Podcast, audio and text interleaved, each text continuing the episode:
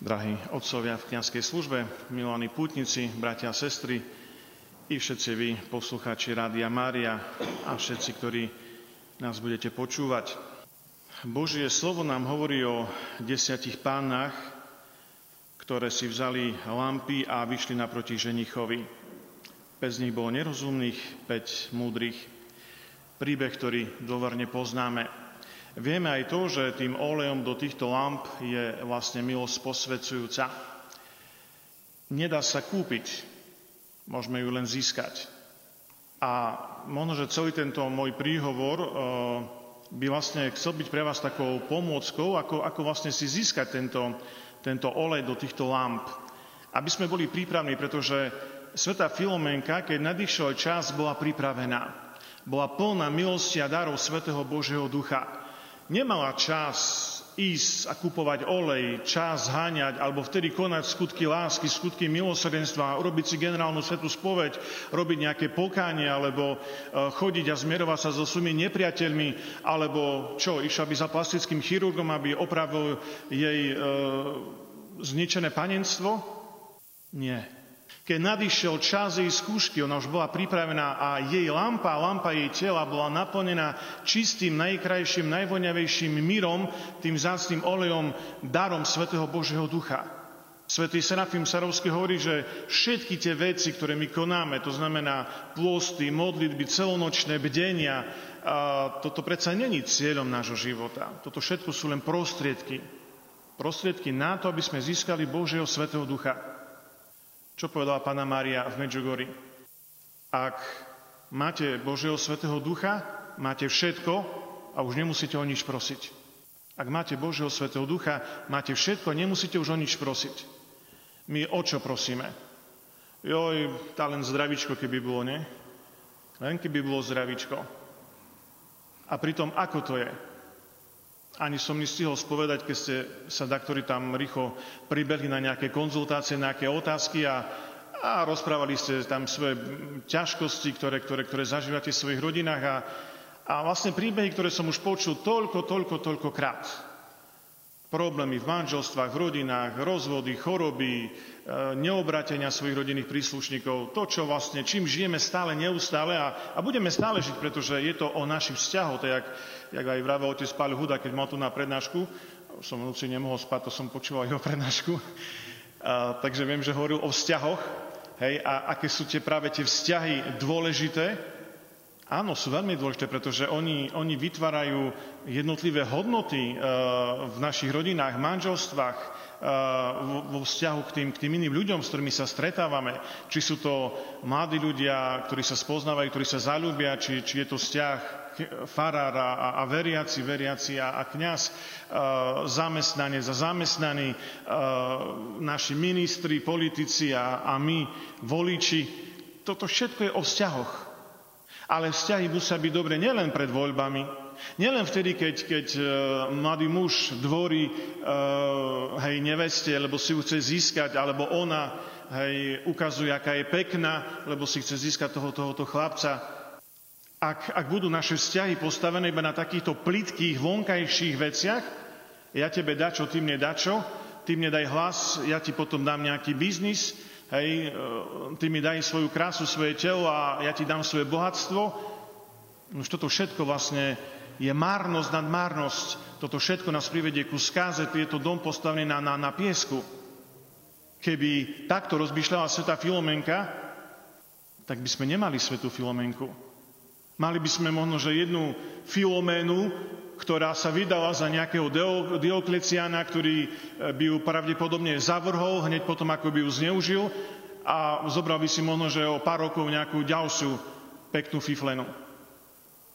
Ale tu nás sa ukázala múdro svetých, tu nás sa ukázal ten odvážny čin tejto, tejto mladej princeznej, ktorá bola naplnená Božím svetým duchom, ktorá bola naplnená svetlom viery, odvážnosťou, ktorá, ktorá prekonala uh, aj, aj akúkoľvek tú bojovú odvážnosť tohto, tohto rímskeho cisára, ktorý bol v nejednom boji a, a čelil nevenkrát smrti a, a rôznym nebezpečenstvám, ale nedokázal čeliť múdrosti, odvahe, kráse a nevinnosti tohto maličkého nevinného dievčaťa. A prečo? Pretože, tak som spomínal aj tej prednáške, že my absolútne kľudne, čistým svedomím môžeme povedať, že Filomenka to je ako David proti Goliášovi. Mladé útle dievčatko proti silnému bojovníkovi cisárovi, ktorý vláda, vládne všetkou mocou, sílou, bohatstvom, ktorý rozhoduje o živote a smrti a ktorý je ochotný a rozhodnutý aj toto všetko, aj, aj bez ohľadu na to, že je to grecká princezna, takto uskutočniť. Abo bude podľa môjho, alebo nebude vôbec nič. Abo jednoducho nebude žiť. A nielen ty, ale ani grecký ľud nebude žiť. Čo by ste urobili vy? Ako by ste sa vy zachovali? Mali by ste sa odvahu vzoprieť cisárovi? Nepovedali by ste, že tá nejak vytrpím toto manželstvo, však čože môže byť také ťažké na takom manželstve? No, Pane Bože, bola by cisárovna, však panobiše mala. Jak cisárovna, nie? V hodvábnych šatoch by spala, slúžky by mala, jedla by, čo by chcela, pila, čo by chcela, tancovala by, fule na dovolenke robiť by nemusela. Veď už ani ako princeznej jej zle nebolo. A císarovnej? Koľky túžia práve po takomto živote? Aby nemuseli nič robiť, nemuseli sa námahať každý deň. Aby nás iní obsluhovali. Aby sme mali najkrajšie šaty, najlepšie jedlo, najlepšie nápoje. Netúžite v kútiku srdca aj vy po takomto živote? No, tak úprimne, či čo, menili by ste za žalár? Za temnicu? Za hlad? Za kruté zbičovanie? Vyzlečenie do naha a vláčenie po meste? Menili by ste za, za výsmech pred celým týmto dávom? Naozaj sme takí odvážni? Čo by sme si zvolili? Je to veľmi ťažká otázka, pretože, jak hovorí apoštol Pavol, aj viem, čo je dobro, aj chcem konať dobro a napriek tomu konám zlo. Badám v sebe taký zákon, že keď chcem konať dobro, tak hneď nabliskuje mi zlo. Stále padáme a padáme v tých istých hriechoch. A buďme úprimní, ako by sme dokázali odolovať císárovi, keď nedokážeme odolávať ani žiadostiam vlastného tela. Ako by sme vydržali 40 dní v temnici, keď nedokážeme ani v piatok sa mesa zriec, alebo sa nejak prísnejšie postiť? Ako by sme vydržali pohanenie alebo, alebo nejakú nečistotu hej, pred vyzlečenie sa pred davom iných ľudí, keď sami nesme ochotní žiť čisto ani, ani v manželstve alebo, alebo do manželstva, alebo v kniastve či v reholnom živote. A máme s tým problémy a ťažkosti. A predsa Boh nám dáva nádej. Boh nám dáva svetlo a Boh nám ukazuje, že práve cez túto mladú pánnu, svetu Filomenku, ktorá e, bola jednoduchým a maličkým dievčaťom, ale za to bola naplnená Božím svetým duchom, ktorá si svoje telo naplnila práve týmto olejom Božieho svetého ducha, láskou, vierou, múdrosťou, pokorou, čistotou, že, že vlastne keď je človek takto naplnený, tak môže odolávať a prekonávať nástrahy tohto sveta, všetky tie pokušenia. Že sa môže zoprieť aj císarov, že sa môže zoprieť hriechu, že sa môže zoprieť smrti, že sa môže zoprieť všetkým vášňam, môže sa zoprieť všetkým lákadlám a bohatstvám. Či varí Kristus na púšti nemusel prekonávať tie isté pokušenia? Keď mu diabol povedal, premente to chleby na tieto kamene na chleby, však, však si Boží syn, nie? Môžeš to urobiť. A predsa Ježiš odpovedá, že nielen z chleba žije človek, ale z každého slova, ktoré vychádza z Božích úst. Aj Kristus bol pokúšaný diablom, keď mu démon ukazuje všetky bohatstva, všetky kráľovstva sveta, lebo toto mi patrí. Nie? Uvážte, čo hovorí démon. Toto mi patrí. Kráľovstva, bohatstvo tohoto sveta. Toto patrí komu? Diablovi. A my potom túžime. Ale Ježiš povedal, že jedne Bohu sa budeš kláňať. Filomenka odmietla bohatstvo tohoto sveta. Odmietla potravu, ktorú jej núkal císar. Odmietla ľahký život. A za? Kvôli čomu? Už kvôli tomu, aby získala nevednúci venec slávy. Kvôli tomu, aby získala Bože kráľovstvo kvôli tomu, aby zachovala svoju čistotu, svoju česť, aby jej telo zostalo čisté a nepoškvrnené. Teraz v nedelu bol odpust v Litpanovej, jedno z tých našich najmladších putnických miest na, na, na východnom Slovensku a keď si dobre pamätáte, tak e, keď začali tie zjavenia Katke a Ivetke, pána Mária sa zjavila a pri jednom tom zjavení jedna z tých vizionárov, nepamätám ktorá, tak videla tak trochu nejasne pánu Máriu. A pýtala sa, že prečo ťa pána Mária vidím tak nejasne. A odpoveď pani Márie bola, že lebo si sa zle vyspovedala. A pritom bolo po prvom piatku. Lebo si sa zle vyspovedala. Vidíme v dejinách spásy, že Pána Maria, ak sa zjavuje, tak sa zjavuje predovšetkým pastierikom, maličkým deťom. A predsa aj tie deti ešte nemusia vidieť jasne, ak, ak sa zle spovedajú, ak nevyznávajú všetky hriechy, alebo ak možno, že nie celkom správne sformulujú hej, tú, tú, tú svoju spoved, to svoje vyznanie hriechov. My vieme, že tela niektorých svetých zostávajú neporušené, napríklad sveta Bernardeta, ktorej sa Pána Maria zjavila v Lurdoch. Doteraz jej telo je absolútne neporušené, napriek tomu, že od jej smrti už viac ako 150 či 180 rokov hej, a je absolútne neporušené, vôbec sa nerozkladá. Není ani v kryokomore, ani v nejakom váku, není ani nejakým spôsobom um, upravované. Nič, keby ste pichli špendlíkom, vyteče krv. Leží si tam, ako keby práve teraz usnula a čaká na druhý a slavný príchod Ježíša Krista. A my si môžeme klásť otázku, že prečo? Vidíme v dejinách spásy, že Boh mimoriadným spôsobom niektorých svetých takto zachoval, aby nám ukázal ich svetosť. Napríklad je známe, že svätý Anton Paduánsky, že hoci telo sa rozložilo, ale jazyk sa zachoval.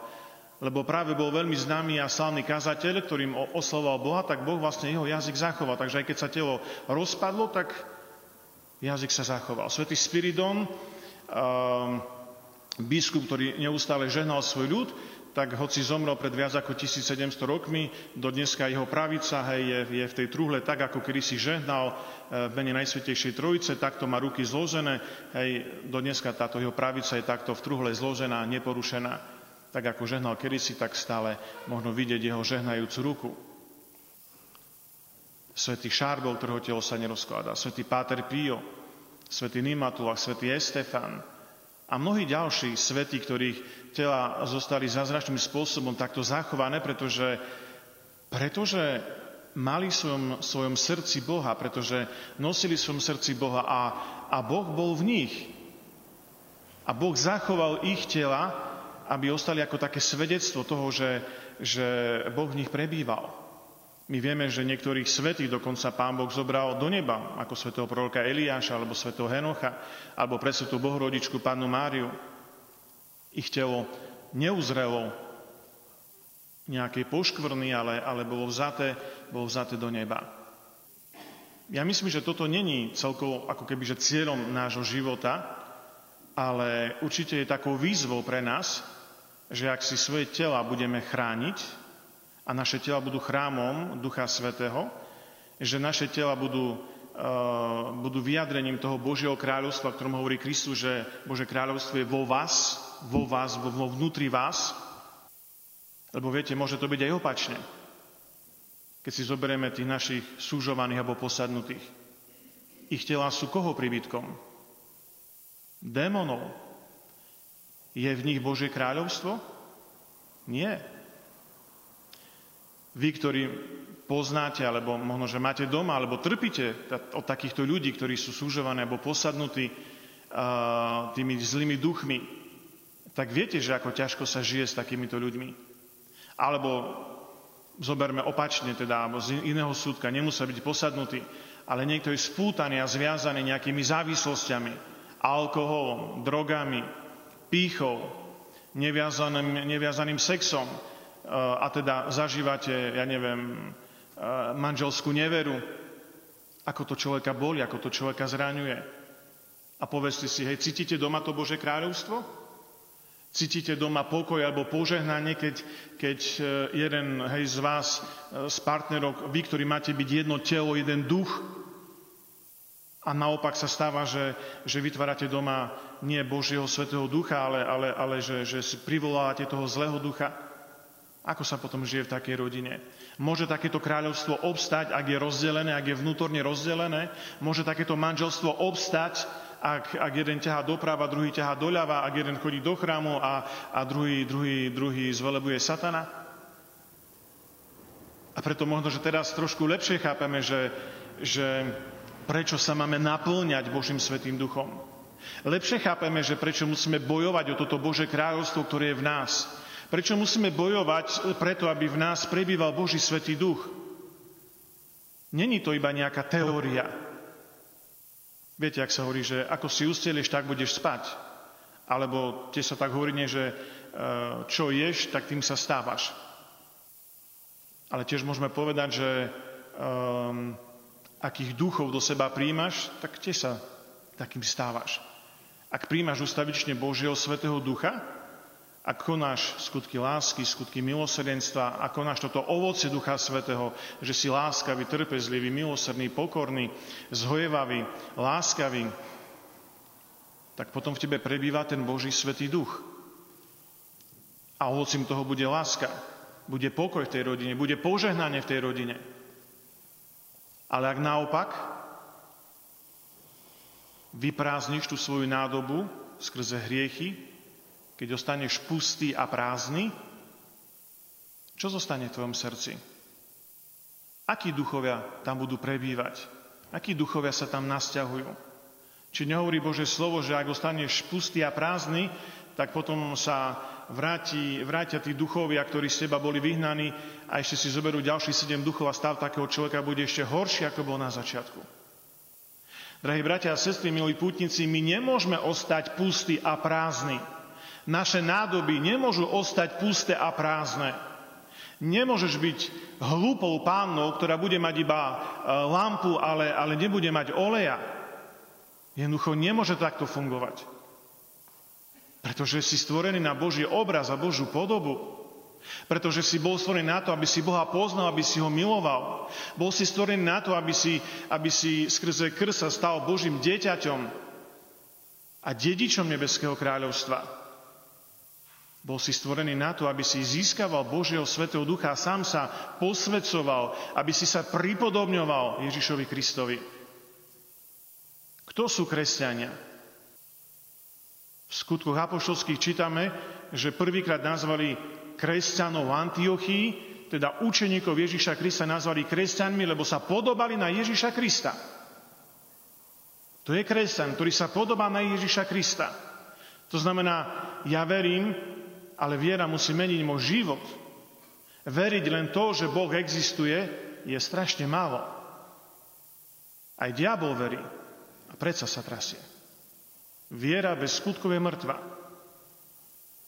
Ak by Filomenka verila len tak, jak my, trošku verím, trošku neverím, obstáva by pri týchto skúškach, ktoré, ktoré Boh dopustil na toto mladé dievča, obstala by, pri, by pri, pri týmto, pred týmto rímským císarom alebo pri týchto múkach, pri týchto pokušeniach, pri týchto nástrahách, pri týchto pásach, ktoré diabol nastavil na jej mladú dušu? Určite nie. Ale jej viera ju posilňovala. Jej viera jej dávala nádej, jej viera jej dávala Božú múdrosť. Jej viera jej dávala toľko milosti a sily, aby dokázala prekonať všetky tieto nástrahy, pokušenia, ktoré na ňu e, diabol dával. A takáto by mala byť aj naša viera. A túto vieru musíme živiť, musíme ju obnovovať. Táto viera je veľký Boží dár. Ona neprichádza sama od seba. Viera je Boží dár. A treba o ňu bojovať. Alebo ak o vieru nestojíš, tak o ňu prídeš. Ak o vieru nebojuješ, Môže sa stať, že, že ju strátiš. A preto nám Boh dáva svetých. Aby nás povzbudili vo viere, aby nám ukázali, že sa oplatí žiť vo viere. Aby nám ukázali, že, že napriek všetkým týmto múkam a utrpeniam a pokušeniam, že je pre nás pripravený nevednúci venec slávy, že s Božou pomocou dokážeme zvíťaziť nad, nad nepriateľom našej spásy. A ako? Veľmi jednoducho. Tá cesta není taká ťažká, taká zložitá, ako by sa zdala. Tie, tie lampy môžeme naplniť veľmi jednoducho. Tá milosť Božia, jak hovorí Katarína Emerichová, je priam na každom kroku. Boh nám dáva skrze svetú církev všetky potrebné milosti, sviatosti, sveteniny, aby nás povzbudil, potešil, oslobodil, uzdravil na duchu, na duši, na tele. Aby nás chránil pred, pred pokušeniami. My nemáme túžiť len po nejakých svetých a zázračných veciach, po zázračných medailónoch, zázračných škapoliaroch, po relikviách svetých, po zázračnom oleji, oleji svetej Filomenky, oleji svetého Šarbela a, a neviem akých iných, a kamenku svetého Archaniela Michala. Áno, samozrejme, to všetko sú veci, ktoré nám naozaj pomáhajú, ale pomáhajú v takej miere, v akej veríš. Viete, koľko ja som mal tých kamienkov Archaniela Michala? A čo mi z toho bolo, keď som tomu neveril? Aj keď som bol exorcista. Musím priznať svoju hambu, že a som si povedal takých kamienkov, čo mi tam, tam baby naznášali z tých putí. Ja si myslím, že ja mám toľké vzácne relikvie, tak na čom je taký kamienok Archaniela Michala. A až jedna babka, hej, Boh ma cez jednu babku naučil pokore, lebo tá chudera mala nohu zlomenú a chcela mi podarovať čosi zacné, ale nepovedala, že čo on, tak dobre, no také, čo si také vzácne mi chce dať, tak som bol ochotný ísť až do jej domu. Ukázalo sa, že býva až na hornom poschodí a výťah nemajú. To som si myslel, Pane Bože, ve tá babka musí prekonať celú krížovú cestu, dokedy s tou nohou sadre, s tými barvami vyjde hore, zíde dole, však to bude do súdneho dňa. Ale už keď chce, tak som naozaj, že, že dobre. A ona mi potom priniesla kamienok Michala, ktorý som mal možno doma 5. som bol tak trošku sklamaný, ale som sa musel tvariť úctivo, veď ona toľko námahy si dala, aby mi takúto vzácnosť priniesla, aby mi to obetovala. Tak som sa zahambil, že čakal som neviem čo zázračné a ona mi znova a znova hej, ten kamienok priniesla. Tak som si povedal, že možno, že mi Pán Boh čo si chce povedať. Že už toľko mi tých kamienkov dal a ja stále tomu neverím. Stále ako si pochybujem, stále to neviem ako si využiť. A spomenul som si na svojho priateľa, ktorý je exorcistom v Taliansku a on mi rozprával príbeh, kedy e, jedného mladého človeka nemohli, nemohli dostať do chrámu a, a utekal a, a bil všetkých naokolo a proste zamestnával pomaly 10 dospelých mužov, ktorí si s ním nevedeli dať rady. Ale potom, samozrejme, že viete, keď aj nejakého mladého chlapca tam tí muži zase stláčili silou, tak nejaké, mohol mať nejaké modriny tam zase, hej, to je také, veľmi na to tam pozerajú, dbajú, aby si, nedaj Bože, koho, hej, e, neudreli, alebo sa mu čosi nestalo. Tak on vedel, že, že takýmto spôsobom násilím ho tam nemôžu dostať, tak e, sa začal nahlas modliť a, a, a začal vzývať e, Archaniel Michal, hovoriac, svetý Archaniel Michal, ty si mi bol daný ako pomocník pri exorcizmoch, tak ťa prosím, príď a, a ty sám teraz premôž spútaj toho zlého ducha. A zrazu, keď sa začal takto modliť, tak pred očami všetkých sa odohral akýsi neviditeľný boj, súboj a všetci ostali v úplnom šoku, pretože chlapec zrazu, jak tam s tými rukami máchal, tak zrazu tie ruky zrazu ostali pripážené, zrazu ho natiahol, ako keby ho kto si obmotával hej, nejakým lanom a zrazu ostal úplne nehybný a tak ho vlastne len zobrali tí chlapi a odnesli do chrámu. Všetci sa čudovali, že zrazu ani, ani, ani brvou nemihne ten chlapec. A keď mi to tak rozprával, tak viete, tak dobre sa rozprávajú, nie také príbehy, dobre sa počúvajú také príbehy, no ale skúste v praxi. Není to také jednoduché. Je také jednoduché. No a tak som si spomnul na ten príbeh a zrazu mám tých 5 kamienkov a, a tak pri jednom exorcizme som si povedal, že svätý Archaniel Michal však, keď si bol daný jemu na pomoc, tak aj mne si bol daný na pomoc, nie? Možno, že nemám toľko viery, jak má ten môj spolubrat, ale ja ťa prosím, aby si aj mne pomohol. Aby si tu a teraz prišiel, aby si túto ženu prebudil z tej komy, lebo veľmi trpí a, a viem, že potom, keď sa z tej komy dostane, tak bude aspoň 3 čtvrte hodiny boleť hlava, nebude vedieť chodiť, uh,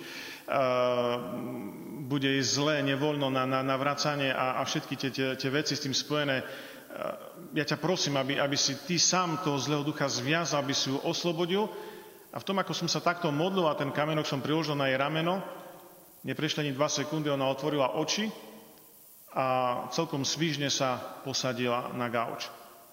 Tak som sa pozeral, že fuh, jak rýchlo. A pýtam sa, jak sa cítite? Ona, že veľmi dobre. Neboli vás hlava? Že nie. Netočí sa s vami? Že nie. Žalúdok je v poriadku? Že áno. A fakt je vám dobre? Áno, áno, otec Matúš, aj dobre je mi. Tak dobre, ukončíme. Reku, nebudeme ďalej pokračovať, nebudeme riskovať, že zase upadne do komy a, a zase ju tam neprebudím, alebo, alebo to ten stav bude trvať veľmi dlho. A tak táto žena sa postavila, urobila kávu, pripravila obed a ja som sa nestačil čudovať, že, že wow,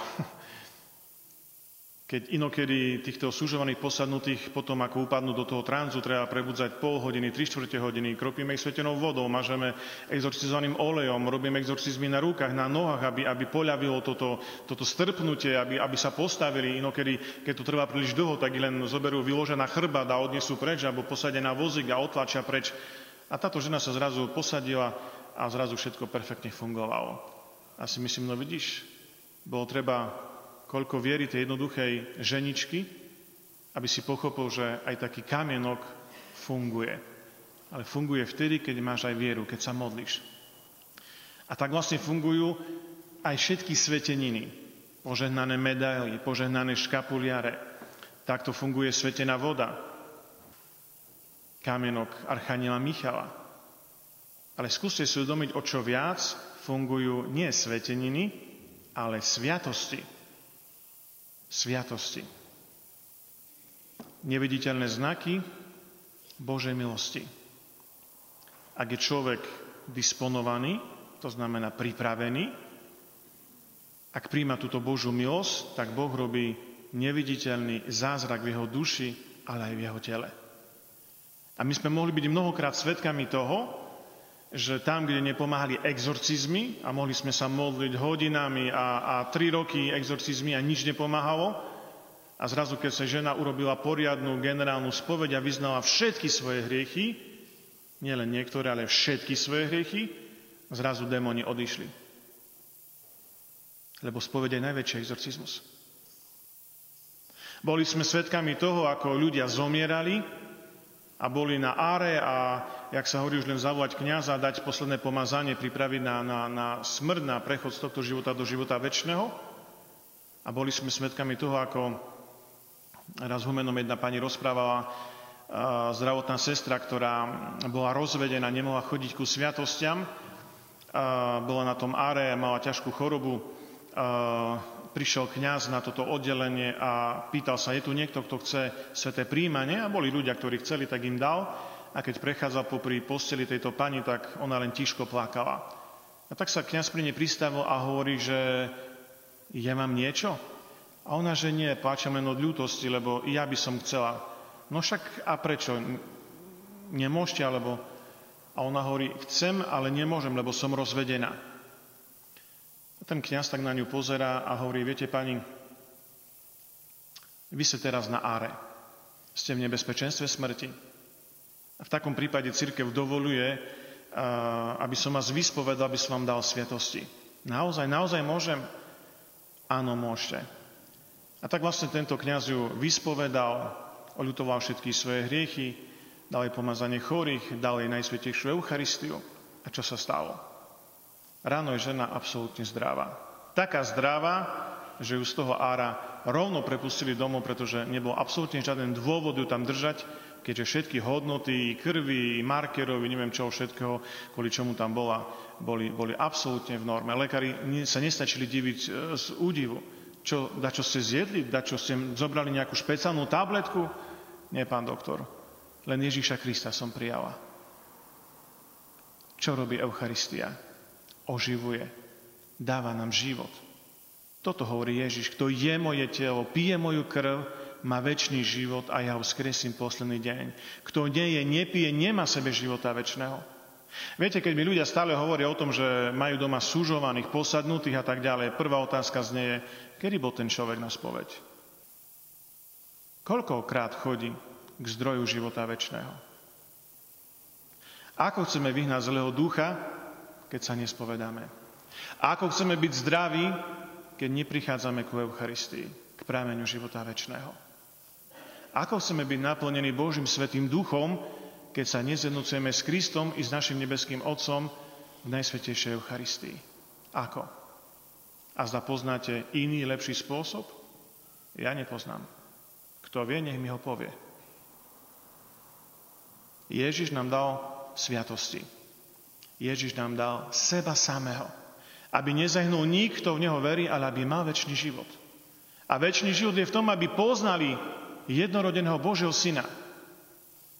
Toho, koho poslal náš nebeský Otec. Koho nám zjavil. Aby nás zachránil, aby nás spásil. Lebo v nikom inom nie spásy, iba v mene Ježiš. A keď toto pochopíš, keď toto príjmeš, tak si na ceste spásy, si na ceste uzdravenia, si na ceste oslobodenia. Tvoja spása je blízko, tvoje vykúpenie je blízko. Pretože má v svojom srdci Boha. A keď si toto nepochopil a neprijal, tak jednoducho márna je tvoja viera, márne je naše kázanie. Aj keby sa na tebou tisíc exorcistov pomodlilo, nič ti to neosoží. Lebo nie exorcizmy vyháňajú. Vyháňa živá viera vyháňa láska. Vyháňa Kristus z Eucharistii. A ty, keď nemáš vieru, keď nemáš lásku, keď nepríjmaš Ježiša v Eucharistii, kto ti má pomôcť? Ako ti máme pomôcť? Viete, celé, poviem tak, celé to kúzlo tých exorcizmov spočíva práve v tom. V čistom kresťanskom živote. Spovedať sa, príjmať Eucharistiu, modliť sa rúženec, čítať Sveté písmo, postiť sa. To je tých 5 kameňov, ktoré nám dáva Pána Mária v Medžugorí. To je 5 jednoduchých krokov, ako naplniť naše hlinené nádoby tou Božou milosťou. Aby sme boli ako 5 múdrych pánien. Aby sme, aby sme sa naplnili Božím Svetým duchom. Pamätám sa, ako otec Zubo Petričko rozprával príbeh, kedy ho pozvali e, na Zemplínskú šíravu na jeden taký prvý jeho taký ťažký exorcizmus. E, dovtedy sa s takým nestretol a bolo také, že tiež devčina taká veľmi útla a štyria dospelí museli držať. Medzi tým démon povykrikoval hriechy jej rodičov, Najprv zavolali miestneho kniaza, ten zistil, že, že si s tým, s tým vôbec nevie dať rady a zavolal nejakého suseda, dvaja sa modlili, ale tiež s tým nič nezrobili, tak zavolali jeho. Rýchlo, rýchlo, hej, tam, kde o polnoci ho zobudili, tak v tej rýchlosti ani si nezobral knihy, ktoré potreboval, len tam schmatol prvú knihu, bol to akurát žaltár, a, a tak keď tam prišiel, tak vlastne nemal ani z čoho čítať exorcizmy, tak vlastne len čítal žalmy. A ten démon hneď začal vykrikovať a čo tam máš, čo tam máš? Hej, a jak mal ten epitrachiu, tú štovu, tak znútra mal ukrytú Eucharistiu. Hej, keď, keď kniaz ide ku chorým, tak mal zo sebou Eucharistiu. Hej, a ten démon hneď vedel, hej, čo tam máš, čo tam máš? Už vedel, že, že tam vychádza veľké svetlo, tam vychádza tá sila, ktorá, ktorá ide z Eucharistie. Hej. Čo tam máš? S čím si tu prišiel? Na, na čo si tu prišiel? A keďže nemal exorcizmy, tak len začal čítať žalmy. A počas tých žalmov, hej, démon odišiel preč. A tak sa otec Dubo tak začudoval, nie? Že, že inokedy koľko treba modliť, a keď čítame žalmy, že potom tí démoni odchádzajú. Myslím, že to bol svätý František Sálesky, ktorý nebol žiaden exorcista, ale keď mu privedli nejakého súžovaného posadnutého, tak otvoril evanilium a čítal nad hlavou evanília alebo nový zákon a démoni odchádzali preč. Ale čítal to s vierou. Počas rímskeho exorcizmu sa tam čítajú aspoň 4 evanelia. Počas byzantského exorcizmu aspoň 12 evanelií. V rímskom exorcizme sú tam ďalšie, tam neviem, 4 skutky apoštolské v tom byzantskom, ktorý je stále proste nejaký dlhší, tak ďalších 10 čítaní zo e, listov apoštola Petra, Páva a, a mnohých ďalších tých apoštolov. Proste číta sa sväté písmo. Že väčšia časť tých exorcizmov to sú žalmy alebo sväté písmo. Mimoriadne démon nenávidí, keď to, to, to za každým, keď sme čítali, na začiatku bolo slovo a slovo bolo Boh a to slovo bolo Boh. Prolog z Janovho Evanília. Vlastne slovo Evanília, ktoré nám hovorí o tom, že Bože slovo sa stalo telom. Prvé slova, ktoré boli preložené Cyrilom a metodom do, do našej staroslovenčiny tak vlastne tam za každým sme, sme mohli počítať s tou reakciou, keď sme robili tie exorcizmy v Kokočove, že, že proste vtedy začali všetci zúriť a kričať a vrieskať, začali sa tí démoni manifestovať. Proste démon neznesie toto slovo. Toto Božie slovo. A slovo sa stalo telom. Démon vôbec neznáša pravdu, Božie pravdy. Dogmy neznáša.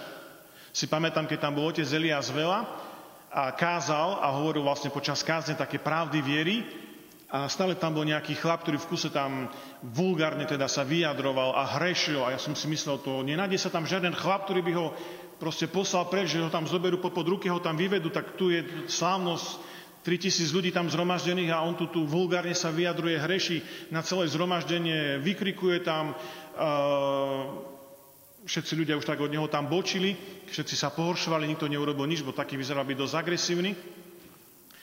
A potom čo sa stalo? Jak slávno sa skončila, teda hej, všetky tie modlitby, a ten chudák prišiel za mnou už taký pokorný, hej, taký, taký vystrašený, začal sa ospredoňať, prepačte, oče, oče duchovný, ja neviem, čo tam so mnou bolo, to som nebol ja, ja som to nechcel vykrikovať, ja to tak ľutujem, ja sa tak strašne hambím, mne je to tak strašne ľúto, čo som tam to tam vykrikoval, prepačte, odpuste mi, hej, a ja som vtedy vlastne spoznal, že ten človek bol iba súžovaný. A že to nie on kričal, ale démon vykrikoval, lebo neznášal tie pravdy. Neznášal, keď Páter Elias hej, v tej kázni hovoril Božie pravdy. Preto je dôležité, aby sme aj my, kňazi, na, na, na tých kázniach, na tých príhovoroch, na tých homliách hovorili Božie slovo. Aby sme nehovorili o futbale, aby sme nehovorili o, o politike, aby sme nehovorili o covide, aby sme nehovorili o, o nejakých iných veciach, ale aby sme hovorili o Božom slove. Aby sme hovorili tie pravdy, ktoré, ktoré ľuďom slúžia na spásu, ktorým objasňujú našu vieru, ktorých posilňujú vo viere a ktoré zároveň odhaľujú ži, lži, klamstva toho démona. Pamätám si, že vždy som počas toho rímskeho exorcizmu vynechával krédo. Myslel som si, no na čo tam budeme krédo? Však ho stále opakujeme počas omši, nie? a zda takto počas omši vykrikuje, alebo, alebo tam sa démon manifestuje, tak na čo tam kredo? Ešte tam, viete, také dlhé atanazovo vyznanie viery. To také, čo, keď je vysiacka pre biskupov, tak oni majú také teologicky správne, precízne vyznanie viery, také veľmi dlhé, také nudné, to staré počas tých vysiackov, nie tam treba 20 minút počúvať tie teologické, filozofické reči, ktorým človek eh, po väčšine nerozumie o všelijakých tých božských hypostázach, ale teda biskup je učiteľ viery, takže on musí presne tú vieru poznať a musí ju správne definovať. Vždy sa mi to zdalo byť nudné a dlhé a vždy som to preskakoval. No ale raz, keď už, ak sa hovorí, že už som tie exorcizmy čítal dvakrát, trikrát a stále nič, aj ten démon nechcel vyznúť, tak reku už, aby si človek ten čas skrátil, aby čo si iné prečítal, tak reku ideme čítať aj toto kredo, toto dlhé atanazové. No mali ste vidieť, jak, aká začala reakcia. Jak ten démon začal kričať a vrieskať a toto není pravda, toto není tak. A jak môže byť trojediný, a jak môže by Boh byť jediný a, a, a v troch osobách a toto a hento. A proste bolo vidno, jak nedokáže pochopiť tieto základné pravdy, ktoré my veríme. A potom tá jedna služovaná mi hovorí, oče, to z čoho ste čítali, to čo, čo ste tam čítali? To hovorím, však toto iba vyznanie viery. To viete, jak, jak to na mňa účinkovalo, jak, jak som cítil, jak to ten démon neznáša, jak, jak, jak sa tomu protivil, jak mu to zle robilo. Môžem si to aj ja doma čítať? No samozrejme, že môžete čítať.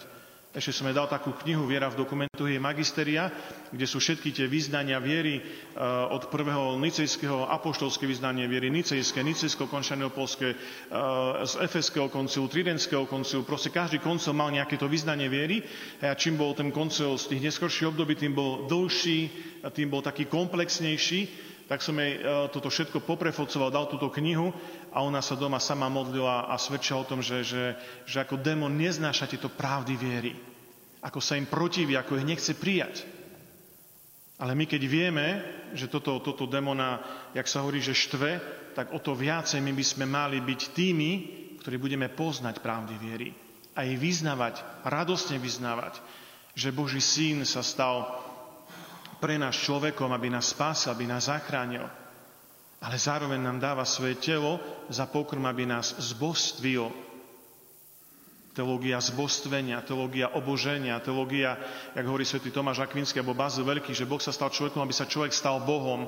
Nie podľa hypostázy, ale aby nás posvetil, aby nás urobil takým, akým, akým je On sám, svetými. Zoberte si svetu Margitu a Lokok. Čo robí Boh?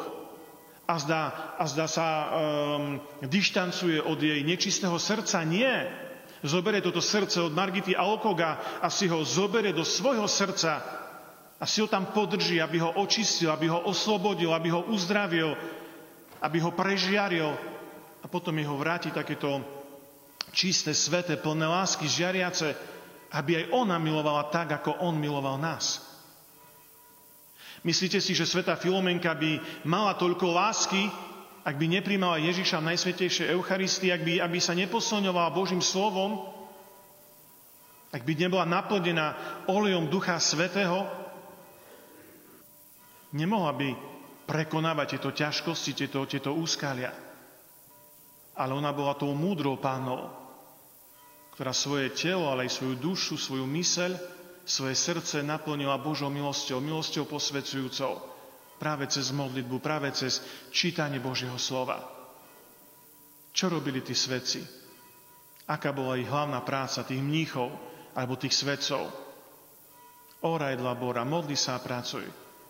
Nielen tvrdo pracovali, ale dennodenne čítali Bože slovo. Pozrite sa, že mnohí svedci žiarili aj po smrti.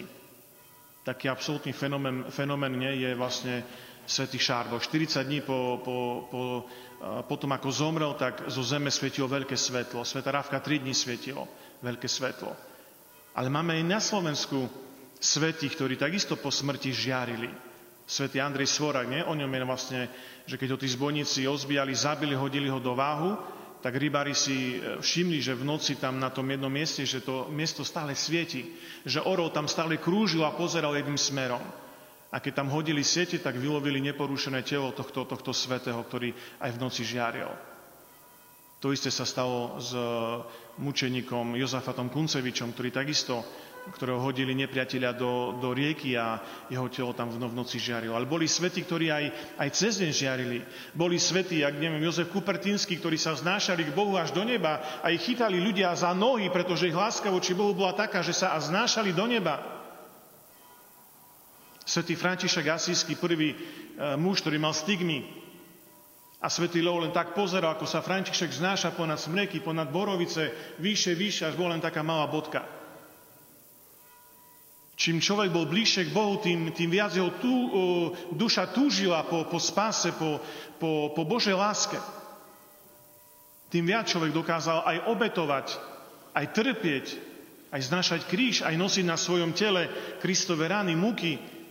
Pre ňo už umúčenie nebolo nič. Prečítajte si aj dnešnú svetu Editu Štejnovú alebo svetu Benediktu z kríža, jej 10 stupňov lásky, a zamyslite sa nad tým, že na ktorom stupni ste vy, ako vy milujete. Či milujete len tou telesnou pozemskou láskou, alebo je vaša láska naozaj Božia láska. Či tá vaša láska vás mení, či vás presahuje, či vás prežaruje, či vás poznáša k Bohu. Či dokážete kvôli Kristovi aj trpieť a, a obetovať svoje životy. Veď tá doba, v ktorej žijeme, je dobou múčeníkov. Možno, že teraz máme ešte také obdobie, relatívne obdobie pokoja. Ale vieme dokedy? Podľa štatistiky OSN je kresťanstvo najviac prenasledovaným náboženstvom na svete. Každé 3 minúty zomre nejaký kresťan. Vo Francúzsku do roka je viac ako 10 tisíc chrámov poškodených, zdevastovaných. Každý týždeň, mesiac čítame o tom, ako kresťanov spália tak kde v Nigerii, alebo v Indii, alebo v tých nejakých moslimských krajinách. Kvôli viere. Alebo z nenávisti voči viery. Alebo ich niekde postrieľajú, alebo znásilnia, alebo im zotnú hlavy, alebo ich ukrižujú. A nestáva sa to len v moslimských krajinách. Veď biskup, kto mi pomôže, Ranierom, Salvador, bol zastrelený počas omše, biskup počas omše bol zastrelený, pretože bojoval proti mafii. Koľko katolických kňazov alebo misionárov každý rok papeské misijné diela vydávajú každý rok štatistiku 30, 40, 50 misionárov, kňazov, laikov, reholníkov zomiera. Nie tak dávno aj, aj naši slovenskí misionári, ne? reholná sestra Ráckova v Afrike, čo bola postrelená a zomrela.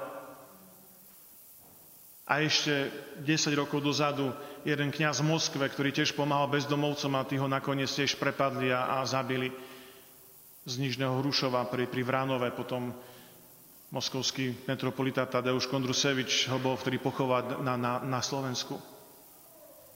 A kopec iných, iných. Koľko je teraz kresťanov prenasledovaných a vo vezeniach v Číne, v Koreji,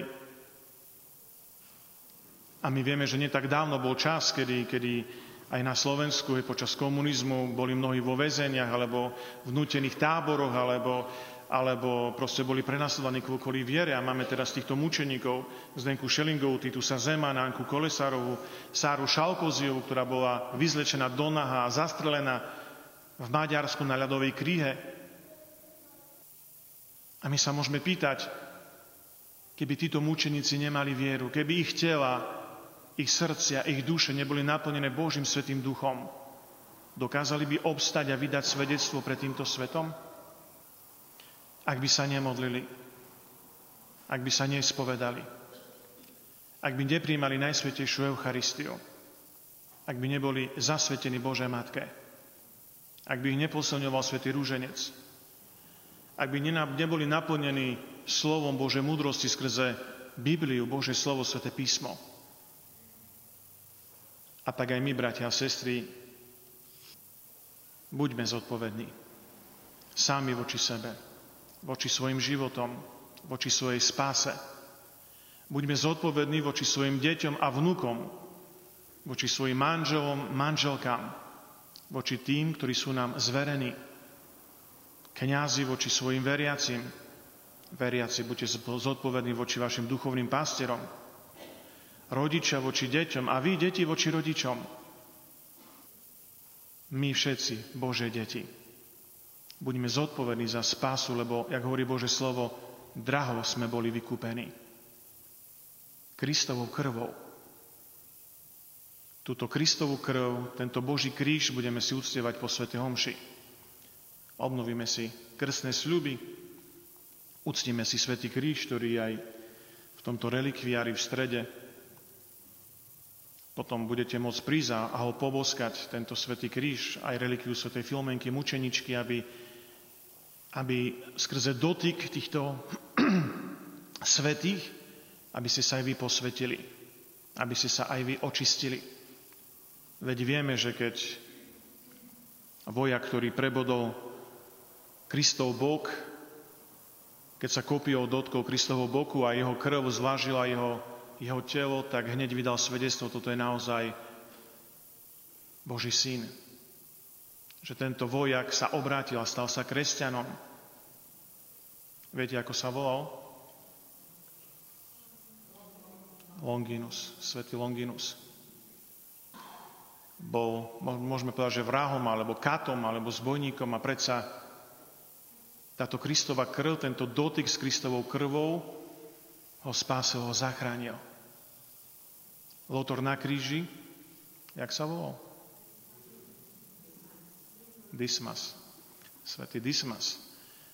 Vidíte, nebol ani pokrstený, nebol ani pobirmovaný, ani generálnu spoveď si neurobil, ani pomazanie chorý nedostal, ani len Eucharistu nepríjmal. Rúženec nepoznal, Sveté písmo nečítal. Ale pre svoju hlbokú vieru, pokoru, ľútosť a to, že vyznal, že Ježiš je Boží syn, bol spasený. Takže nezúfajte. Ne, e, ne, ne, nezlomte nalomenú trstinu. Nezahádzujte príležitosť. Nevynášajte predčasné súdy nad vašimi mužmi, ktorí pijú, alebo sú neverní, alebo, alebo majú rôzne ťažkosti, alebo vaše ženy, alebo vaše deti, alebo vaši vnúci. Boh má pre každého svoj čas a svoju spásu. A niekedy stačí jediný dotyk, niekedy stačí jediné slovo a budeme zachránení. A preto my dneska prosme počas tejto svetej omše, aby sa nás toto Bože slovo dotklo. Aby dnes, keď počujeme jeho hlas, aby sme si nezatvrdili svoje srdcia, ale aby toto Bože slovo naše srdcia premenilo. Aby nás povzbudilo, aby príklad svetej Filomenky a všetkých svetých mučeníkov prepodobných, aby nás privádzal k hĺbšiemu následovaniu v našej viery. Aby sme my túžili potom, aby sme sa stávali svetými. Lebo nie je jedno, Čo v sebe nosíš? Čím si naplnený? Aký olej v sebe máš? Či si iba prázdnou nádobou bez ducha Božieho, alebo naopak možno, že naplnený tými zlými duchmi, alebo či si naplnený Božím Svetým duchom. A tak prinášajte aj vy do svojich príbytkov radosť, pokoj, požehnanie, Božiu pravdu, Božiu milosť. Naplňte vaše príbytky Božou milosťou. Prineste tam zväz, dobrú zväz Evanelia, dobrú zväz o právdach viery, dobrú zväz o živote svätej Filomenky, ktorá dokázala zvíťaziť nad, nad týmto tyranom Dioklecianom svojou nežnosťou, vernosťou, čistotou, svojim mučenictvom, svojou vernosťou Božemu slovu. A dneska môže byť patronkou nielen detí a živého rúženca, ale každého jedného z nás. Preto aj vy noste na vy, ktorí ste teda ctiteľa tej Filomenky, noste na svojej ruke jej škapuliar. Dneska je taká móda, nie? že všetci herci majú červené šnúrky, že by, že by z oči nemali. Koľka to viera, nie? že šnúrka nám pomôže. No, už som zažil také prípady. Jedno devča v Medžugorí som spovedal a hovorím, že no, slečna, nie, že a tá šnúrka, Vysvetlil som a potom som povedal, dáte ju dole. A vidím, že váha, že nechce, bojí sa. Pomôžem vám? Ticho je, nič neodpovedám. Tak som sa osmelil, tak som zobral, nie, šnúrku som pretrhol a ona odpadla, skolabovala, začala sa tresť, jak epileptický záchvat. Bože môj, čo sa stalo? Reku, volať zachránku, sanitku, či čo, hej, devča tu, tu kolabuje, epileptický záchvat, šoky, nemôže sa nadýchnuť. Čo teraz? Otvoril som dvere do spovedalnice asi 3 minúty prichádzala k sebe. Hej. Jedna šnúrka, ako keby som jej preťal pupočnú šnúru, ako by som jej nejakú tepnú preťal. Nebola schopná prísť k sebe. Čo to jedna šnúrka narobí? Takže nie šnúrku, černú šnúrku máte nosiť, ale opašte sa Kristovou pravdou noste znamenie spásy, tento škapuliar Sv. Filomenky, aby vám pripomenal jej mučenickú smrť a jej čistotu. Noste medailon, aby vám tento obraz tohto mladého devčaťa pripomínal, že ona ako mladé devča dosáha takú svetosť, ak to dokázala ona, tak to môžete dokázať aj vy. Nechajte sa pomazať týmto olejom, ktorý horel pred jej lampadou, pred jej telom, ktorý biskup v Moňane požehnal, aby nás, aby nás tento olej oslobodzoval, uzdravoval, aby záňal zlých duchov, aby nás uzdravo, uzdravoval na duchu, na duši, na tele. Aby sme ním pomazané my boli očistení od všetkých nástrach toho zlého ducha. Aby nám tento olej pripomínal, že aj naše tela majú byť lámpou naplnené čistým olejom Ducha Svetého. Nech príklad Svetej Filomenky je takým znakom v našich rodinách, že aj my máme byť Božími deťmi. Že ty si Božia princezna, ale budeš len vtedy princeznou, keď sa budeš správať aj ako kráľovná. A keď si zachováš svoju čistotu, svoje panenstvo, svoju dôstojnosť, svoju hrdosť a svoju vieru. Viete, čo robili moslimskí šejkovia, keď im priniesli kresťanské panny a oni im povedali, že keď prestúpiš na islám, tak budeš mojou kráľovnou. A mnohé ženy toto urobili. Prestúpili na islám. Odmenou im bola zoťatá hlava. A ten moslim povedal, keď si nevážila svojho Boha, ako by si bola vážila mňa samého. Nechcem takúto ženu. Takže je oveľa lepšie zomrieť pre Krista, ako pre nejakého človeka. Draho ste boli vykúpení. Preto si vážte vaše životy a robte všetko tak, aby sme všetci, ako sme tu na teraz, aby sme raz v nebeskej slave mohli spievať Bohu víťazoslavné Aleluja a mohli sa tešiť v spoločenstve svetých, spoločenstve Filomenky, svetej Faustiny, svetého Šarbela, svetého Patra Pia, svetej Rity, svetých Apoštol i všetkých svetých. Svetými sa nerodíme, ale svetými sa stávame. Tak ja verím, že aj každý jeden z vás nastúpi na túto cestu svetosti a raz otcovia duchovní možno, že na týchto prázdnych stenách tohto chrámu nechajú zhotoviť aj vaše podobizne a že budete žiariť tomuto svetu, alebo aspoň tam, kde vás Pán Boh zasadil. Kristus medzi nami. ide a bude.